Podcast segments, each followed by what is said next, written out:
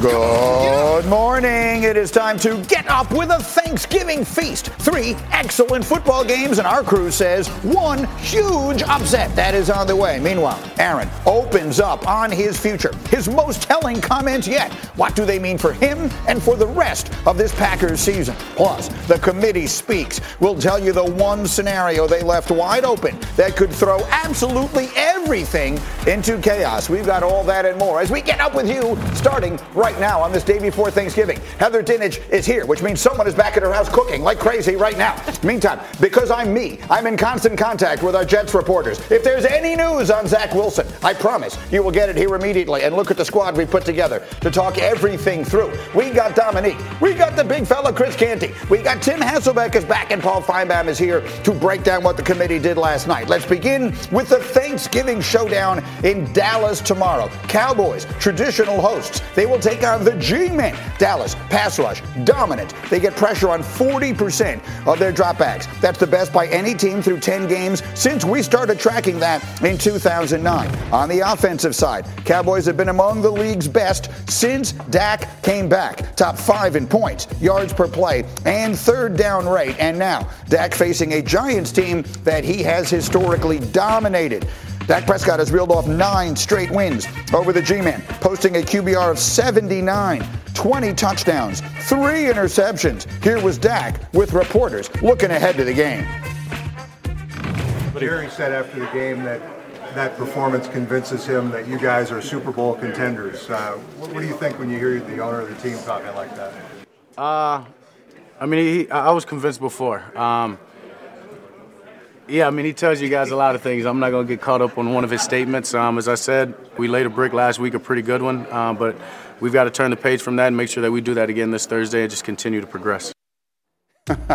okay, so Caesars says Dallas is a nine and a half point favorite on this Thanksgiving Day. Dallas 1 in 10 against the spread the last 11 Thanksgivings, including losing outright as a favorite on Thanksgiving each of the last three years, which would suggest that an upset, perhaps even a stunning one, could be in the offing, but there's no way anyone on this panel is going to be crazy enough or brilliant enough to foresee that. Is there? Let's call that foreshadowing. Kalen, put the picks up on the screen. I want everyone to see that Chris Canty is picking the Giants in what would be a stunning upset. Chris Canty, take us through it. How are the G-men going to knock off the Cowboys tomorrow? Well, gee, it's not complicated. There's only one path to victory for the Giants, and that's running the football. Uh, we saw the blueprint laid out by the Green Bay Packers a couple of weeks in Lambeau. You come out in big people, and you force those fast twitch, athletic guys for the Dallas Cowboys defensive front to play the run 40 plus times. If you look at the New York Giants following their two previous losses, They've run the ball 47 times and 44 times, respectively, with Saquon Barkley getting 30 rush attempts in each of those games. So I anticipate that's the Giants' formula for success. And you hear the comments from Brian Daboll. They don't want to get behind schedule on offense. It's going to be Saquon, Saquon, Saquon. Try to keep the game in manageable situations for Daniel Jones, but the run game will be the engine for the New York Giants being able to pull off the upset on Thanksgiving Day. How do you like it, Neek? We lost Nick. He can't believe it. Dominique is so stunned by Chris Canty's picks that his signal went down. Chris has absolutely knocked everybody out. Let me go to Tim. Look at him. Actually, that's a pretty cool look. He looks like a music video. We'll work on him. I'll get to Hasselbeck. Hasselbeck, are you buying yeah, no, it? I was saying that, that, that oh, there's no way that in that game against Green Bay, the, the Packers were still down by 14 headed in the fourth quarter. And we know that the Giants are incapable of scoring anything more than 24 points. They'll give you somewhere between 19 to 24. If the Cowboys can score their, their regular amount of points, which I think they can because the Giants defense has some good defensive linemen, but they're a little deficient in the talent category. I think it's going to be really hard for them to score with them. The problem isn't uh, it, can the Cowboys stop the run. I think they're going to have a hard time with this Giants run, but I don't think the, the Giants have a chance of scoring with the Cowboys, particularly the way they've been scoring lately. So it's nice. You can hope for that, especially when you have some ties to that team. Maybe that could be skewing part of your uh, selection, but I think it's unrealistic to, to suspect that the Giants, a team that we know have overachieved all season, has a real chance in this game on Thursday. That, that is the interesting way of looking. Hasselbeck, let me come to you on that because the world will look at this as Saquon against the Cowboys' running defense. But I'm sort of with Neek. This game to me will come down to uh, if, if the Cowboys can score 24, 28 points, and they've been doing it regularly against a good Giant defense, that might be too much for Daniel Jones. How do you see the game? Yeah, Greeny, I think you're right. And listen, you're saying 24. What if they score 31 points? Because that's what they're averaging in Dak's last 21 starts. They're averaging 31 points and 400 yards of offense with Dak as the starting quarterback. I think people need to understand like how well Dak Prescott is playing. I mean, you just go to the start of last season. Again, starts, you know, that Dak Prescott has had. Look, they've been the number one offense in football. Not the Bills with Josh Allen, not the Chiefs and Patrick Mahomes, the Dallas Cowboys with Dak, Dak Prescott as a starter. So, yeah, I don't think it's just about, uh, you know, Saquon running it against that Dallas defense and all that. That is the formula. Chris is right. That's the formula. You obviously want to keep that Dallas offense off the field, but let's just also kind of give them some respect for how good they've been offensively with Dak as the starting quarterback. And Chris, let me come back to you. I mean, I love the take, and I, we'll see what happens tomorrow. We're all those of us without a rooting interest are just rooting for a good game.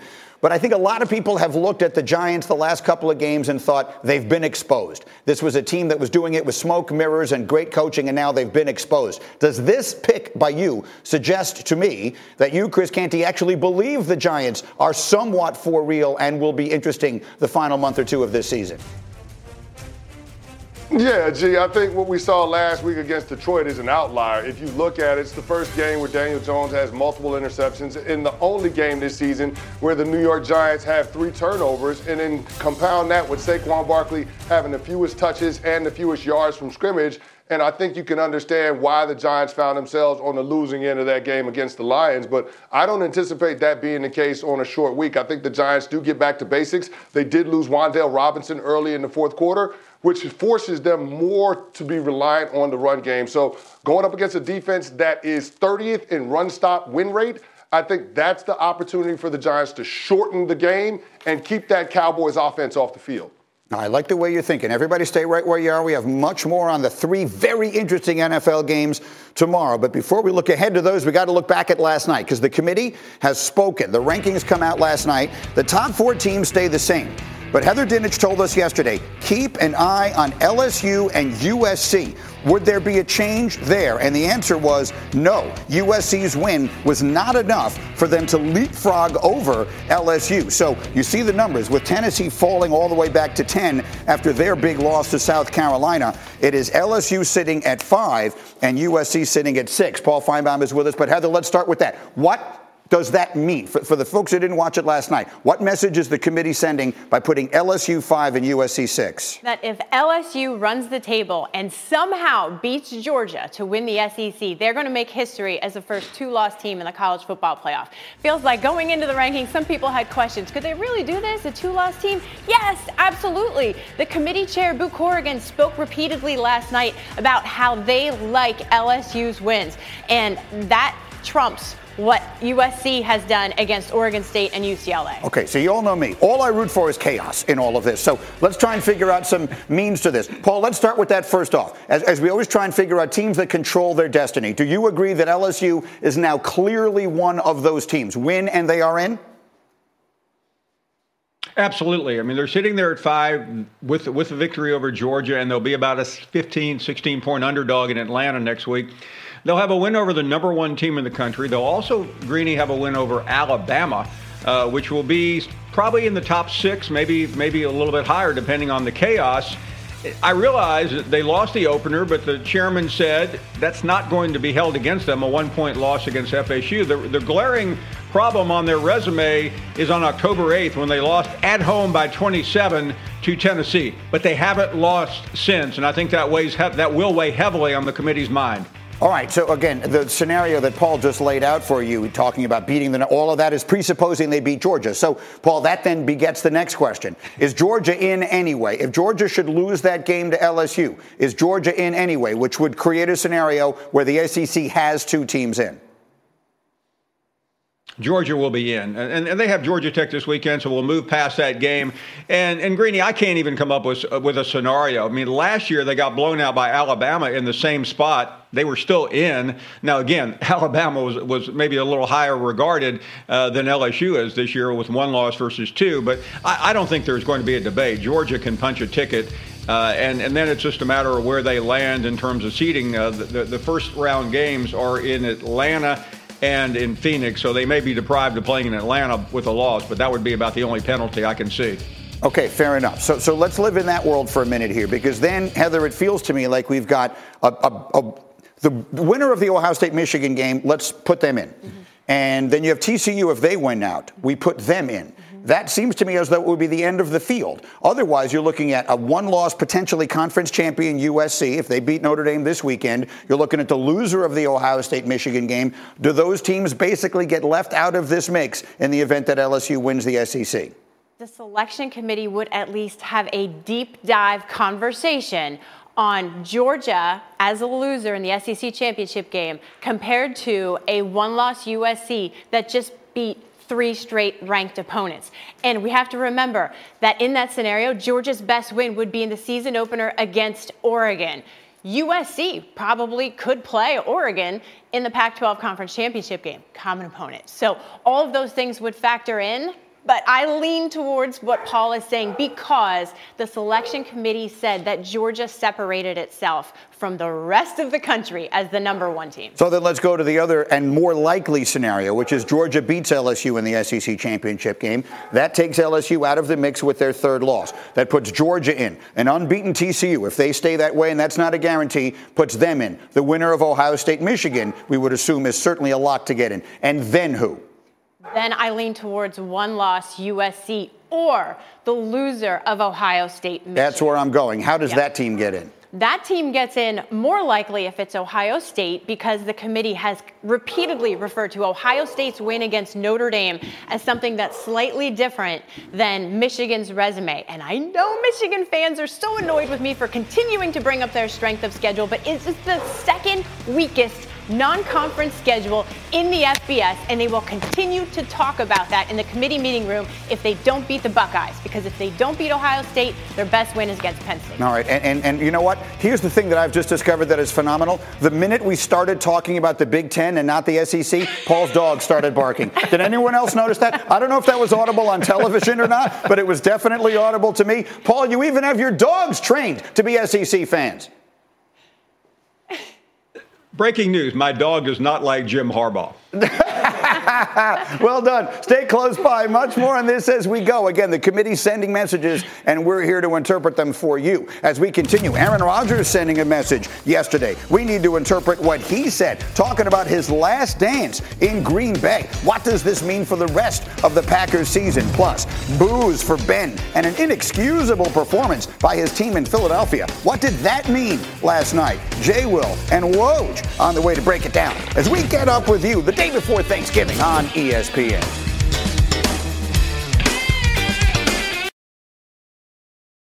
Delicious, meat nutritious, and the snack that packs a real protein punch. Wonderful pistachios, one of the highest protein nuts out there. Each one ounce serving has six grams of protein, giving you over 10% of your daily value. Wonderful pistachios also come in a variety of flavors and sizes, perfect for enjoying with family and friends or taking them with you on the go. And you're on the go a lot, taking the kids to school, hopping from meeting to meeting, shopping for groceries. Well, the good news is, not only are wonderful pistachios a complete protein, providing all nine essential amino acids, they're also great for all your adventures. So, whether you're a pistachio purist who loves cracking open every nut, or you prefer the convenience of no shells pistachios, Wonderful Pistachios has got you covered. Grab Wonderful Pistachios and elevate your snacking game today. Visit wonderfulpistachios.com to learn more.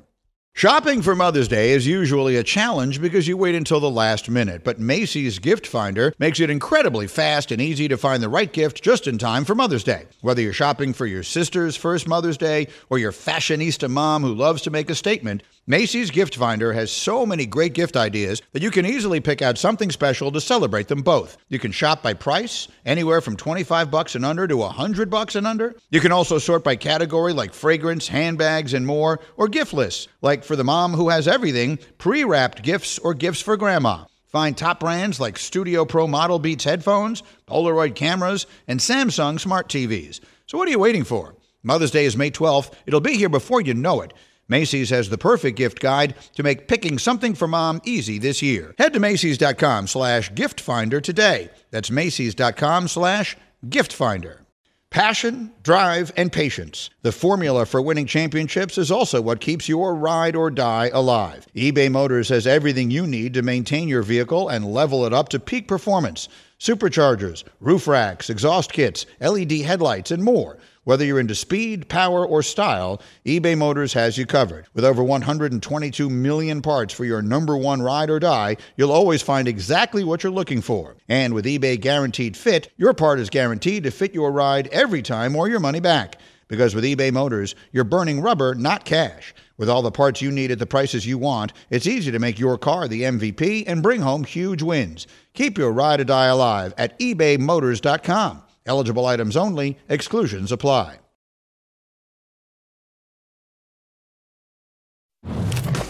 Get Up is brought to you by Hulu. Watch the Hulu original series Welcome to Chippendales. New episodes Tuesday, streaming only on Hulu. All right, we haven't had Tim Hasselbeck here in far too long. Tim, let's run some QB quick reads. So the Bucs are in first place in the NFC South. Does Tom Brady have one more deep playoff run left in him? I think he does, Greeny. I mean, look, here we are right at Thanksgiving, and the Bucs are the first place team.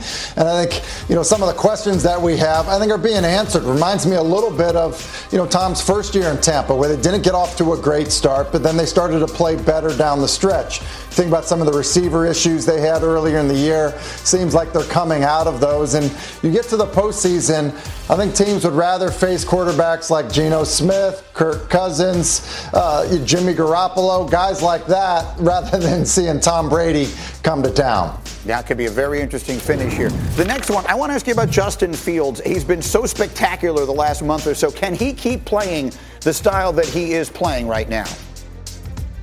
I think he can because you know it's it's something that I think translates over time, and we've seen it before. And the guy we've seen it from is Cam Newton. I, I just I think that there are certain traits you see Justin Fields just as a football player, if you will, like I, as a guy that you know, look, it just if backyard football breaks down, and I'm just a better runner than you are a tackler. I think that we've seen that. I think we're going to continue to see it, and I think we'll see more design runs out of Chicago to help make that happen. All right, we'll talk more about that. Meanwhile, what happened to Aaron Rodgers this season? Yeah, I don't know how you could have seen this coming. I've talked a lot about Aaron's dominance in the NFL over the last four years. I would have never have thought losing Davante Adams would cause this much trouble in Green Bay. I thought Aaron would kind of elevate the play of everybody around him. They haven't found consistent receiver play uh, to help him. It still is a dependent position. Yes, Christian Watson is coming on right now, but it's been a struggle. Maybe Aaron's thumb is a bigger issue than we really realize. Now, he heard it back in that London game against the Giants at the very end, and, and, frankly has not looked like himself since. Rodgers was on his regular appearance with Pat McAfee yesterday talking about his future. Listen to this. To sit here and say, oh, no, it's all ball all the time and blah, blah, blah, blah. Like, I mean, I don't know. That's not the way I am. Like, like there's there's life after football. It's been an awesome run. I mean, I'm really proud of uh, what I've accomplished. I don't, you know, I'm not like looking forward to the end, and I don't know when that's going to be. You know, I don't know if it's going to be after the season or after three more seasons or whatnot. Okay, so uh, Neek, he's not going to make this easy for them, right? I mean, the, what, what, if the Packers season is over, and, and, and let's say realistically, with one more loss, it will be, then what they need is to know whether their future does or does not include Aaron Rodgers. And from that soundbite, it, it seems clear to me they are not going to know anytime soon. Yeah, I mean, I think that Aaron's going to be back. I, I, think that he's being honest, as he's been all season with Pat McAfee. I think we're not accustomed to hearing it, but no quarterback is football all their life, all the time. Aaron Rodgers may be on the kind of far end of that distribution where he wants to get away a little more than most quarterbacks, but he's been the same his whole career, and he's coming off of back-to-back MVP seasons. I think we're reaching if we're trying to make this feel like the end of anything for Aaron or the end of anything for the Packers. They still have a pretty strong roster. And this season for sure is over, but I think that they have a chance next year bringing back a bunch of these players if they can address their issues on defense and if Aaron Rodgers can play at a high level and is fully healthy, they have another chance next year to make a deep run. Well, but in the absence, Chris Canty, of any certainty regarding Aaron's future, you just heard him say, I don't know when it's going to be. Maybe it'll be after this season. Do they need at some point this year to put the first round pick Jordan Love on the field and see what he can do? In the absence of certainty with Rodgers, do they have to find a way to do that? Yeah, they should absolutely put Jordan Jordan Love on the field after the bye week to give him four games to see what he can do. But gee, independent of what we've learned from Jordan Love, I think this should be Aaron Rodgers' last season in Green Bay because it's clear hmm. that this team is much closer to a rebuild than they are an actual title. And I'm not paying a 39 year old quarterback $50 million a year to miss the playoffs. The reality is that this team is grossly underachieving, and it's not because of the young wide receivers and the lack of development. This is a team that lacks leadership, and now it's fair to question if there is a relationship issue between Matt LaFleur and Aaron Rodgers, and can the organization work past that friction? So when I look at this situation, I understand the salary cap constraints, but here's the deal. The, the Philadelphia Eagles moved on from Carson Wentz, $834 million, and made the playoffs in the same season. The Los Angeles Rams moved on from Jared Goff, 825 million, and won the Super Bowl. I understand it's an ugly cap hit. It's a $40 million cap hit if you trade Aaron Rodgers before June 1. But I think that's the only path for the organization to move forward. It's time to reset. They started down that road of replacing Aaron Rodgers. They need to rip the band aid off this offseason. What do you think of that? And, Tim, I'll get to you in a second, but Neek, I, I, know. Go, go ahead. I mean, they're close to a rebuild. The roster is pretty good. I think that the way that they've executed this year has been embarrassing, but I do think that when Bakhtiari's there, their offensive line is strong. Alexander's one of the best corners in the league. They have two of the best running backs in the league. They have Aaron Rodgers, when healthy, is a, amongst the best quarterbacks of all time. Uh, Rashan Gary is coming on. He's better than I think anybody expected, considering what he produced in college. This team is good, and with Christian Christian Watson showing up and figuring out how to play. Lazard is still uh, an active threat. Like, this is not a team without talent. Addressing the motivation or the game plan or all that stuff or leadership or whatever, you can use the whole offseason or rest of this season to do that. But to suggest that they're closer to a rebuild than anything else seems wild to me. And those teams that you mentioned moved on from quarterbacks that, like, had question marks, I guess. They didn't move on from future Hall of Famers. They moved on from Carson Wentz and Jared Goff. All right, I need to come back to this for sure. Timmy, let me get you in here on this, on this uh, little dispute that we have, and then we will set aside some more time to get back to this. Go ahead, Tim. Well, listen, my first thing is someone needs to check on Rob Demovsky because honestly, his offseason just got ruined as soon as Aaron Rodgers said that. Like, I just, that was my first reaction was like, oh man, he's ruined. Uh, anyway, look, I agree with Nick on this. People need to understand, okay, this has been a bad year. How good has Aaron been? It's been remarkable. Eh, take this season, remove this season. The previous four seasons, Aaron Rodgers threw like 135 touchdowns and like 15 picks. It's been absolutely absurd the way he's dominated the National Football League. So one bad year, you know, I don't think you go, hey, all of a sudden we're going to treat him like Carson Wentz. We're going to treat him like Jared Goff. And I believe this with everything that Aaron is saying. I don't think he wants to go out with this type of taste in his mouth in terms of how the season has gone and how he's played. All right, everybody hold this thought. I'm coming back to it. This is obviously one we need to continue to discuss, and we will. But I'm up against the bottom of the hour. Coming up, it was an awful performance, followed by an awful press conference, and it leads to one very big question. Should the Jets bench Zach Wilson right now? I'm in constant communication with their camp, and I will let you know as soon as there is news. Plus, I woke up this morning and Patrick Beverley was trending. You're going to see why. You're going to find out if he should be suspended for this as we talk about it with Woj and Jay Will next. It's Get Up on ESPN.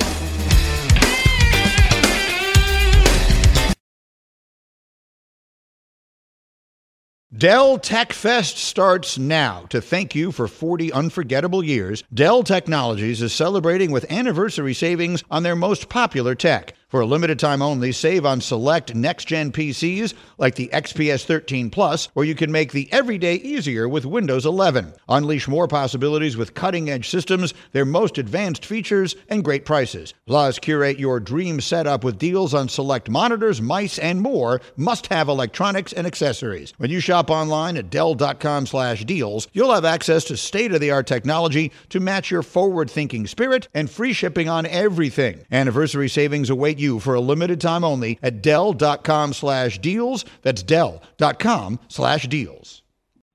We all know breakfast is an important part of your day, but sometimes when you're traveling for business, you end up staying at a hotel that doesn't offer any. You know what happens? You grab a cup of coffee and skip the meal entirely. We've all been there. But if you book a room at La Quinta by Wyndham, you can enjoy their free bright side breakfast featuring delicious baked goods, fruit, eggs, yogurt, and waffles. And really, doesn't want to start their day with a fresh hot waffle? Tonight, La Quinta, tomorrow, you shine. Book direct at lq.com. Now, let's talk about the play of the week. The pressure to follow up Hypnotic and Cognac, weighing heavy on the team.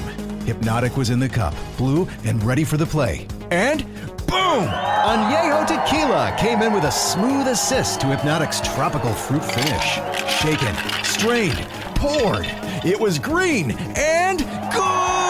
The playmaking splash shifted the tempo. Another great cocktail from the Hypnotic team. Every season is Hypnotic and Tequila season. Hypnotic Liqueur, Bardstown, Kentucky, 17% alcohol by volume. Hypnotic reminds you to think wisely, drink wisely. All right, we're back on Get Up, and last night the return. Ben Simmons back in Philly, his first game after everything that happened there. And as was predicted, the fans were ready for him. Here's how it sounded. At 6'10 from LSU, number 10, Ben Simmons. So they booed, and Jay Williams is here. Jay Will, let's take a look at some of the performance from Simmons last night. Is he? You're going to see him get the boot every time he touched the ball. He's got a little putback here. Look, I like the first possession of the ball game. They had a lob at the rim, and I like his engagement with the crowd. That's what you want ultimately from a guy who wants to compete and is lost in the game. He had 11 points and 11 assists, and that steal, and it goes ahead to Kevin Durant. But the Sixers led all night long. Yeah, well, look, this is a lack of defensive performance from both Kevin Durant and Kyrie Irving. And when you give up 20 offensive rebounds, Greeny, you're not going to win games. Look, you just saw Tyrese Maxey and James Harden sitting on the bench. They didn't play. Joel Embiid didn't play. And yet, despite not having any of those guys, the Sixers basically led wire to wire and won it 115 106. Meanwhile, here was Simmons after the game. Were you expecting it to be worse? Or? I thought it was going to be louder. Yeah. You thought it was gonna be louder? Yeah, I, I think it's gonna be like this forever. I mean, I don't, I don't really see it changing. But um, yeah, I think it's you know every opportunity to go, you know, especially a, an experience like this uh, to play in Philadelphia. You know, I haven't played here yet, so um, obviously it's it's one step, you know, in the right direction for me. He sounds happy, uh, even though they lost. He had 11 assists through three quarters. He was close to a triple double, but in these five crucial minutes in the fourth quarter, as you see, all of the goose eggs up there on the screen. And so Woj and Jay Will are with me here as we go through some mm-hmm. of the mm-hmm. NBA's action from last night. We'll have countdown tonight, Woj. But but uh, Simmons, the Nets, what? So I'm glad that Ben Simmons was able to get through that experience. But I feel like there was a missed opportunity for Ben Simmons because at that post presser, everything was about Ben Simmons. And for Ben Simmons to go next level, he needs to make it about what the team needs to do. You lost to a team with no Joel Embiid, no James Harden, no Tyrese Maxey. Like you, there are 20 offensive rebounds. And by the way, in the five minutes you played in the fourth quarter, you had zero assists, zero points, zero shots, zero rebounds. Right? So when it gets down to the nitty gritty, this team is about winning a championship. Fine. I get that he was able to come back in Philly. Ben Simmons needs to get back to the team player that helps his team win championships. So, so Woj, look, no one is more connected to stuff than you are. And I, the number of times you and I have talked about the varying levels of dysfunction involved in this. Now they've got everybody. Simmons has gotten through Philadelphia. They got through the coaching change, and they have their guy in place now. Uh, last night's a discouraging loss, no question about it. How would you describe sort of the temperature of the, the Brooklyn Nets right at this minute? Well, listen, you have to judge it by how they're playing. I mean, that was a, about as bad of a loss as you could have. Yeah. in the NBA. They don't play hard enough. And that was a Philly team, as you said, without three all star level players. You know, the win against Memphis the other night, Memphis's team, they were almost playing their G League team. Mm-hmm. You know, without three of their all star level players in Memphis, you know, had to come back late to win that game. And now they've got a stretch here with Toronto, the Pacers, hard playing teams. I think you're going to learn a lot about this Nets team if it's is this group worth keeping together. And Greeny, by the way, they got beat by Philly's bench. Yeah. You know their bench ranks last in the NBA in points scored per game, right? Listen, I mean, you said a minute ago in Philly, excuse me, it, with the Nets, it's about winning championships, is it? I mean, is this team anywhere well, no, vaguely close? well, that, that was the whole point off the Ben Simmons comment, right? It was about Ben Simmons and him getting through this situation. It's been about Kyrie Irving getting through his situation. When are we talking about the Nets as a team? Like, if we're not talking about the Nets as a team, it seems like a lot of individuals, and I think that's what they have to go through. Yeah, I, th- I think on a night like that, and you look at that Sixers lineup, Kevin Durant and Kyrie Irving, they should be able to win that game alone. And they were outcompeted at every turn all night long. All right, so the discouraging signs continue even with Ben Simmons getting through this return to Philly. Meanwhile, I woke up this morning and the name Pat Beverley was trending. that always makes me curious. so I went in to look why, and here's why. Lakers Suns fourth quarter. Austin Reaves is fouled by Devin Booker. DeAndre Ayton is standing over him, and in comes Pat Bev. He doesn't like it. The shove to Ayton to the floor from behind. Pat Beverley was ejected. This is Pat Bev. Let me get from both of you guys. What did you think of Pat Bev? So I, I, get Green. He's always going to protect his teammates, but I agree with what Devin Booker said. You know, I'm so tired of watching Pat Beverley push people in the back, push them in, in their chest. Like, this is not the only push right, against DeAndre Ayton, kind of looming over Austin Reed. Mm-hmm. There was also the push in the 2021 playoffs with CP3 walking back to his bench yeah. and his back. So all, I think Patrick Beverley should be suspended for something like this. I don't think there's any room for somebody pushing somebody from the blind side. What you, should we expect to hear from the league on this? Yeah, absolutely. And remember the, the, the push on Chris Paul in the elimination game a couple years ago, that earned Pat Beverley a suspension starting the next season. Hard to imagine there won't be a repeat of that. Uh, with another incident, same team from behind. I'm just saying, I'm not condoning fighting at all. That's not who I am.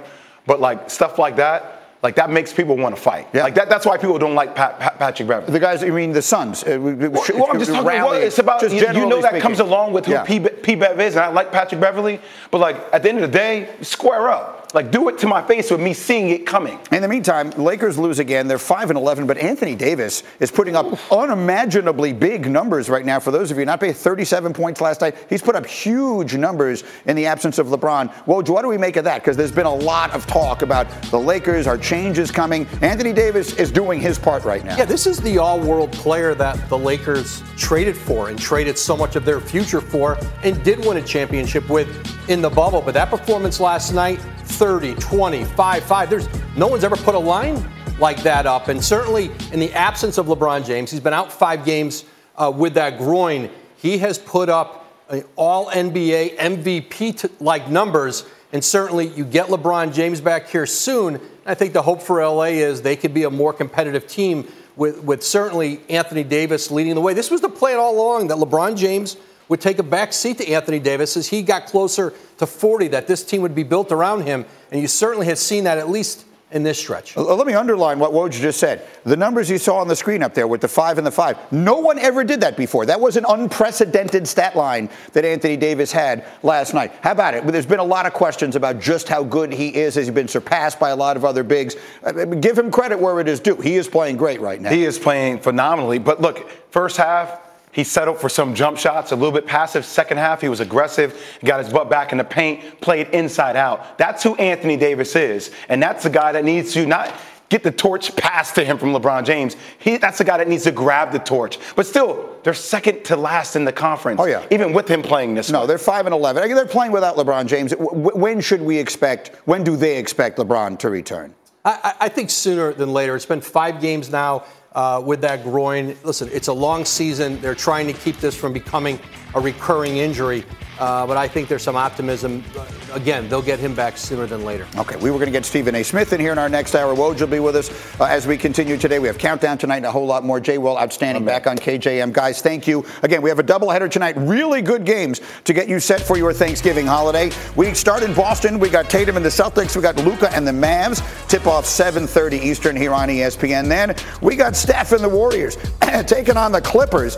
We'll start your night with NBA Countdown 7 Eastern on ESPN and on the ESPN app. Okay, Heather Dinich is with us this morning, and let's uh, let's let her put things in HD. As I always say, in college football, things tend to be somewhat blurry, and then Heather explains everything to us, and it all becomes crystal clear. So let's start with this. The name I don't hear anymore is Alabama. The Crimson Tide, they're now number seven. Do they have any chance of winding up in this playoff? No. And the reason I say no is because the selection committee's bar for a team that does not win a conference championship is much, much higher. It's one thing to talk about a two loss LSU that wins the West, wins the SEC. It's an entirely different conversation in the committee meeting room to talk about a two loss Alabama that didn't win its division, lost two games. And the other thing, too, is their best wins are against Texas and Ole Miss. I just don't think that's going to cut it. I understand. I mean, their strength of record, according to our resume ranks here, is fifth. Um, but that doesn't do much. Let me get to TCU. They obviously they win the miracle game this past weekend on the last second field goal. Can they afford to lose to Iowa State and still make it? I'm not going to rule them out entirely if it's a close loss, but it is clear because the committee didn't bump them up each of the past two weeks after back to back road wins that this team has little to no margin for error. They do not like the fact that they've continually had to come back in these games. The committee chair mentioned that this week. All right, so, so they may need to win out. Yeah. And then if you're going to bet that palatial estate of yours in Maryland, which team is going to win the national championship? Greeny, I sat here in August. I told you Ohio State was going to win it all. I'm going to sit here and I'm going to continue to stick with the Buckeyes. And I say that because I think they're the best team of the other contenders that can give Georgia fits. And the reason is because CJ Stroud at quarterback, their turnover margin, and the fact that Georgia has looked vulnerable at times. They've had an ugly win against Missouri, and Kentucky wasn't exactly a blowout. Ohio State's got to get through this weekend against Michigan. Michigan may be playing without the, uh, candidly, the most important player on their team and the running back Blake Corum, which would change the dynamic of this game completely, right? A hundred percent. I mean, not only Blake Corum, but his backup, their starting tight end, and of course, both coaches are mum on their injury situations. But both groups of running backs have been banged up.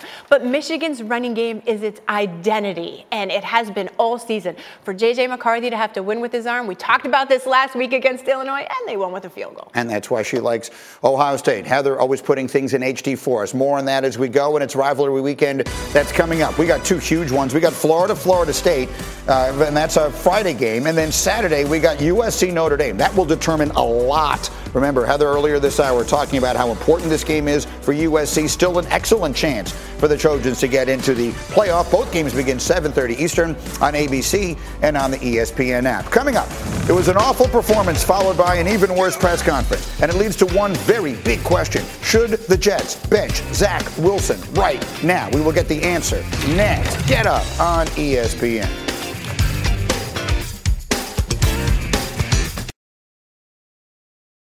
10 seconds on the clock. How many things can you name that are always growing? Your relationships, your skills, your customer base. How about businesses on Shopify? Shopify is the global commerce platform that helps you sell at every stage of your business. From the launch your online shop stage to the first real life store stage, all the way to the did we just hit a million orders stage, Shopify's there to help you grow. Sign up for a $1 per month trial period at shopify.com slash network, all lowercase. Go to shopify.com slash network now to grow your business, no matter what stage you're in. Shopify.com slash network. Hi, this is ESPN's Mike Greenberg, and ESPN Bet is ready to take you through all the biggest sports moments this spring. The official sports book of ESPN has exclusive offers and markets from Scott Van Pelt, Stephen A. Smith, and me. From the playoff intensity to finally getting out to the ballpark, there's no better time for sports fans. Sign up today, and new users get $100 in bonus bets for making any sportsbook bet. Download ESPN Bet today. What a play! Must be 21 plus and present in select states. Gambling problem? Call 1 800 GAMBLER. Terms and conditions apply. See app for details.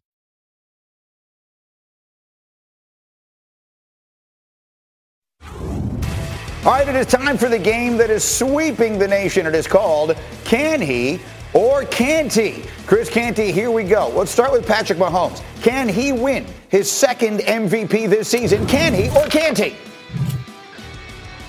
He can, G. And Patrick Mahomes is on pace for 5,550 yards. That would smash Peyton Manning's single season passing record. He's got 28 passing touchdowns to seven interceptions. For context, number two in passing touchdowns is Joe Burrow at 22. So he's leading the league by a country mile in a lot of important statistical categories throwing the football.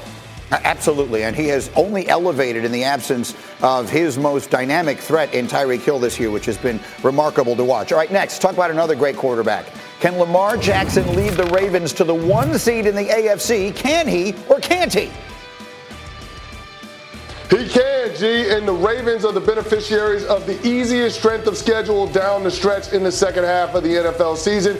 And the sneaky big addition of Roquan Smith has transformed that defense. G, they're pitching shutouts right now. They're holding opposing offenses in the teens scoring the football. And so Lamar Jackson and the Ravens are poised to make a huge playoff push. All right, their first game this season was against the Jets. The Jets did not have Zach Wilson available for that game. The question is, can Zach Wilson keep his job and lead the Jets to the playoffs? Let's start with that. Can he lead the Jets to the playoffs? Can he or can't he?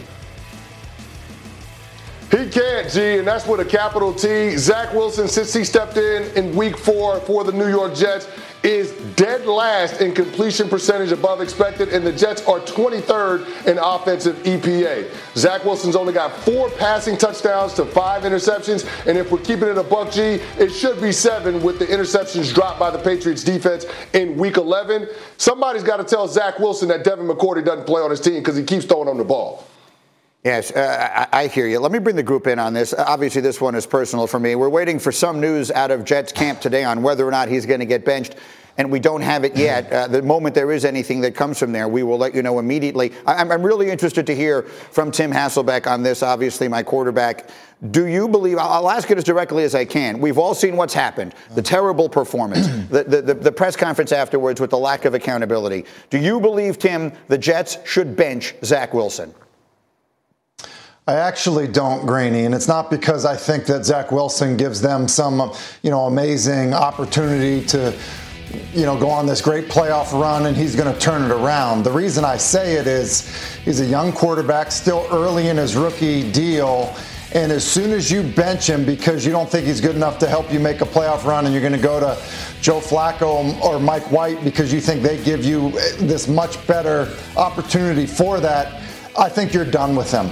And Greeny, you know this. I, I think it's hard. I, am glad you kind of set the stage in terms of bad game, bad, bad press conference, because it was such an easy fix. You know, hey, hey, did the offense, you know, let down the defense? It's like, no, the offense didn't let down the defense. I let down the defense. You just say that, and and you, we're not kind of. I, I think I think we're just talking about his performance, not is he capable of leading this football team. Listen to Josh Allen after he struggled. Like he's like, hey, you can't win when your quarterback plays like this. Like he because he did that, I think it's it's certainly snowballing. I think it's hard to recover from.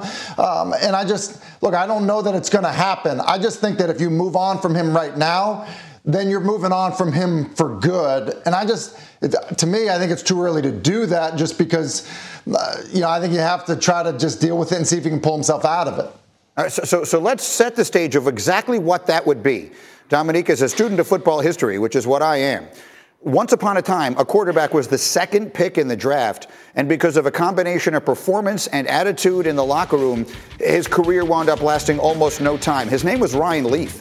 We do 30 for 30s about him. That's the territory that we are in right this minute with Zach Wilson, if indeed, and Tim is not the only one who was suggesting that the Jets are, are, are prepared to move on from Zach Wilson for good. Like Dominique, we're talking about legendary territory here if this thing is over this quickly. What do you think?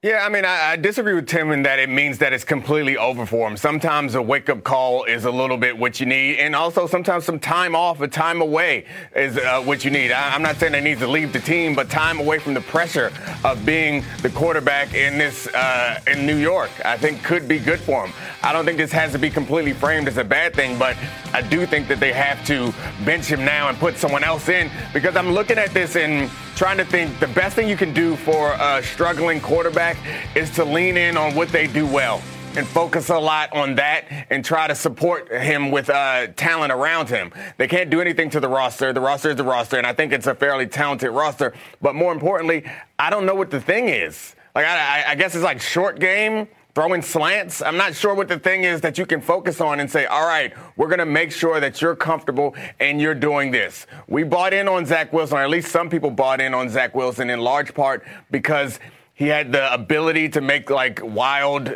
angle, hard Mahomesian throws, but we haven't really seen him do the basics first. And that's the hard part. And maybe some time away can help him kind of solidify those things first. Look, for anyone who didn't watch it on Sunday, he couldn't complete a pass behind the line of scrimmage against the New England Patriots on a windy day yeah. in which Mac Jones didn't seem to be having anywhere near that level of trouble with the wind. Chris Canty, I'll come to you. On, on Tim's idea, and you're by no means the only one to say it. Dan Orlovsky was tweeting about it this morning as well. Do you believe, CC, that if the Jets bench Zach Wilson now, they are in essence moving on from him for good? Yeah, I think they are because Zach Wilson has shown me all I need to see as far as his sports character goes. And it's not just the press conference uh, post game from Sunday, it's the press conference post game after the first Patriots game where he said he got bored of getting outside of the pocket, seeing nothing downfield, and throwing the ball away. I'm sorry, G, but when you're the quarterback, you can never get tired of making the right football play. But that's in essence what Zach Wilson has said. And then beyond that, we have an accountability issue. And it's hard for a team to get to where they want to go if the guy that's under center, which is a position of leadership, by the way, a quarterback, is not taking accountability for his production or lack thereof. If I was in that Jets locker room, I got a big problem with Zach Wilson. There's got to be a confrontation. And if he refuses to take accountability for the mistakes, then that conversation can go left real quick. I ain't saying it's an IK Enemkpali situation, but I would understand if that happened, if the Jets players in that locker room didn't get the answers they want from their quarterback. Because that defense is a championship caliber right now, and they're winning in spite of their quarterback, not because of him, and that's the to be problem. Clear. IK Enemkpali was a, uh, it was also happened on the Jets because everything does. Uh, when Geno Smith was the quarterback of the Jets, one of his own teammates punched him in the locker room and broke his jaw. That's what happened, and that's what Chris is referring to. Neek, you, go ahead, Dominique. Yeah, I just wor- I wonder. Like, I understand you don't want to lose uh, Zach Wilson. Well, I guess I don't understand that. The argument is you don't want to lose La- Zach Wilson, but also doesn't it feel like you're in the territory of losing everyone else? Like the things that we hear coming out of that locker room suggest that they're already done with him as far as the the team is concerned. So don't lose all your good players for a player that you don't even think is good right now or hasn't shown us up until this point. Like, where is the game? Where is the play? Where is the moment? That we can say, all right, there's hope here. Like we're seeing that from Justin Fields right now. We're not seeing it from, from Zach. And I, I would hate to be a leader on this team and try to hold this team together if they keep rolling Zach Wilson out there despite him not producing very much. Which would mean that the New York Jets would have drafted quarterbacks in the top three twice in the last five years, Tim, and neither one of them will be their starting quarterback next season. That is the scenario that we are painting right now for a franchise that has gotten so many other things right in the last year or two. But the most important thing, if they got this this wrong, and I cannot underline enough the historic mm-hmm. territory that we are possibly treading in here with this level of bust, then Tim, I, will give you the final word on this because candidly, I'm going to smash no, my head into a you're wall. You're on the money. Yeah. yeah. no, no, Greeny, you're on the money. Like, and that's why I said like you don't bench him right now because it's uh, honestly because you kind of you need him to pull himself out of it. You do. And look, if I'm Robert Saleh, I'm pulling him into the office and I'm and I'm correcting it all. I'm saying, look, that you can't answer you know questions like that afterwards. You need to take accountability, and we need you to play better. I'm gonna give you the chance to do it, but the leash is not real long, and you've got to find a way to, to get this locker room back behind you. All right, we'll see if they can figure out a way to do it again. I'm in constant contact. slump. Yeah, uh, uh, stay right there. Uh, we'll come back to this. There's so many topics I want to get back to today. I've got uh, calls into everybody that I know over there. If there's any news on this, you will hear it immediately here. In the meantime, the Thanksgiving Day uh, games tomorrow are terrific. Cowboys coming off a big win, Giants coming off a big loss. So why is it one member of our crew sees a big upset on the horizon? You'll find out next. This is Get Up on ESPN, and I might throw up.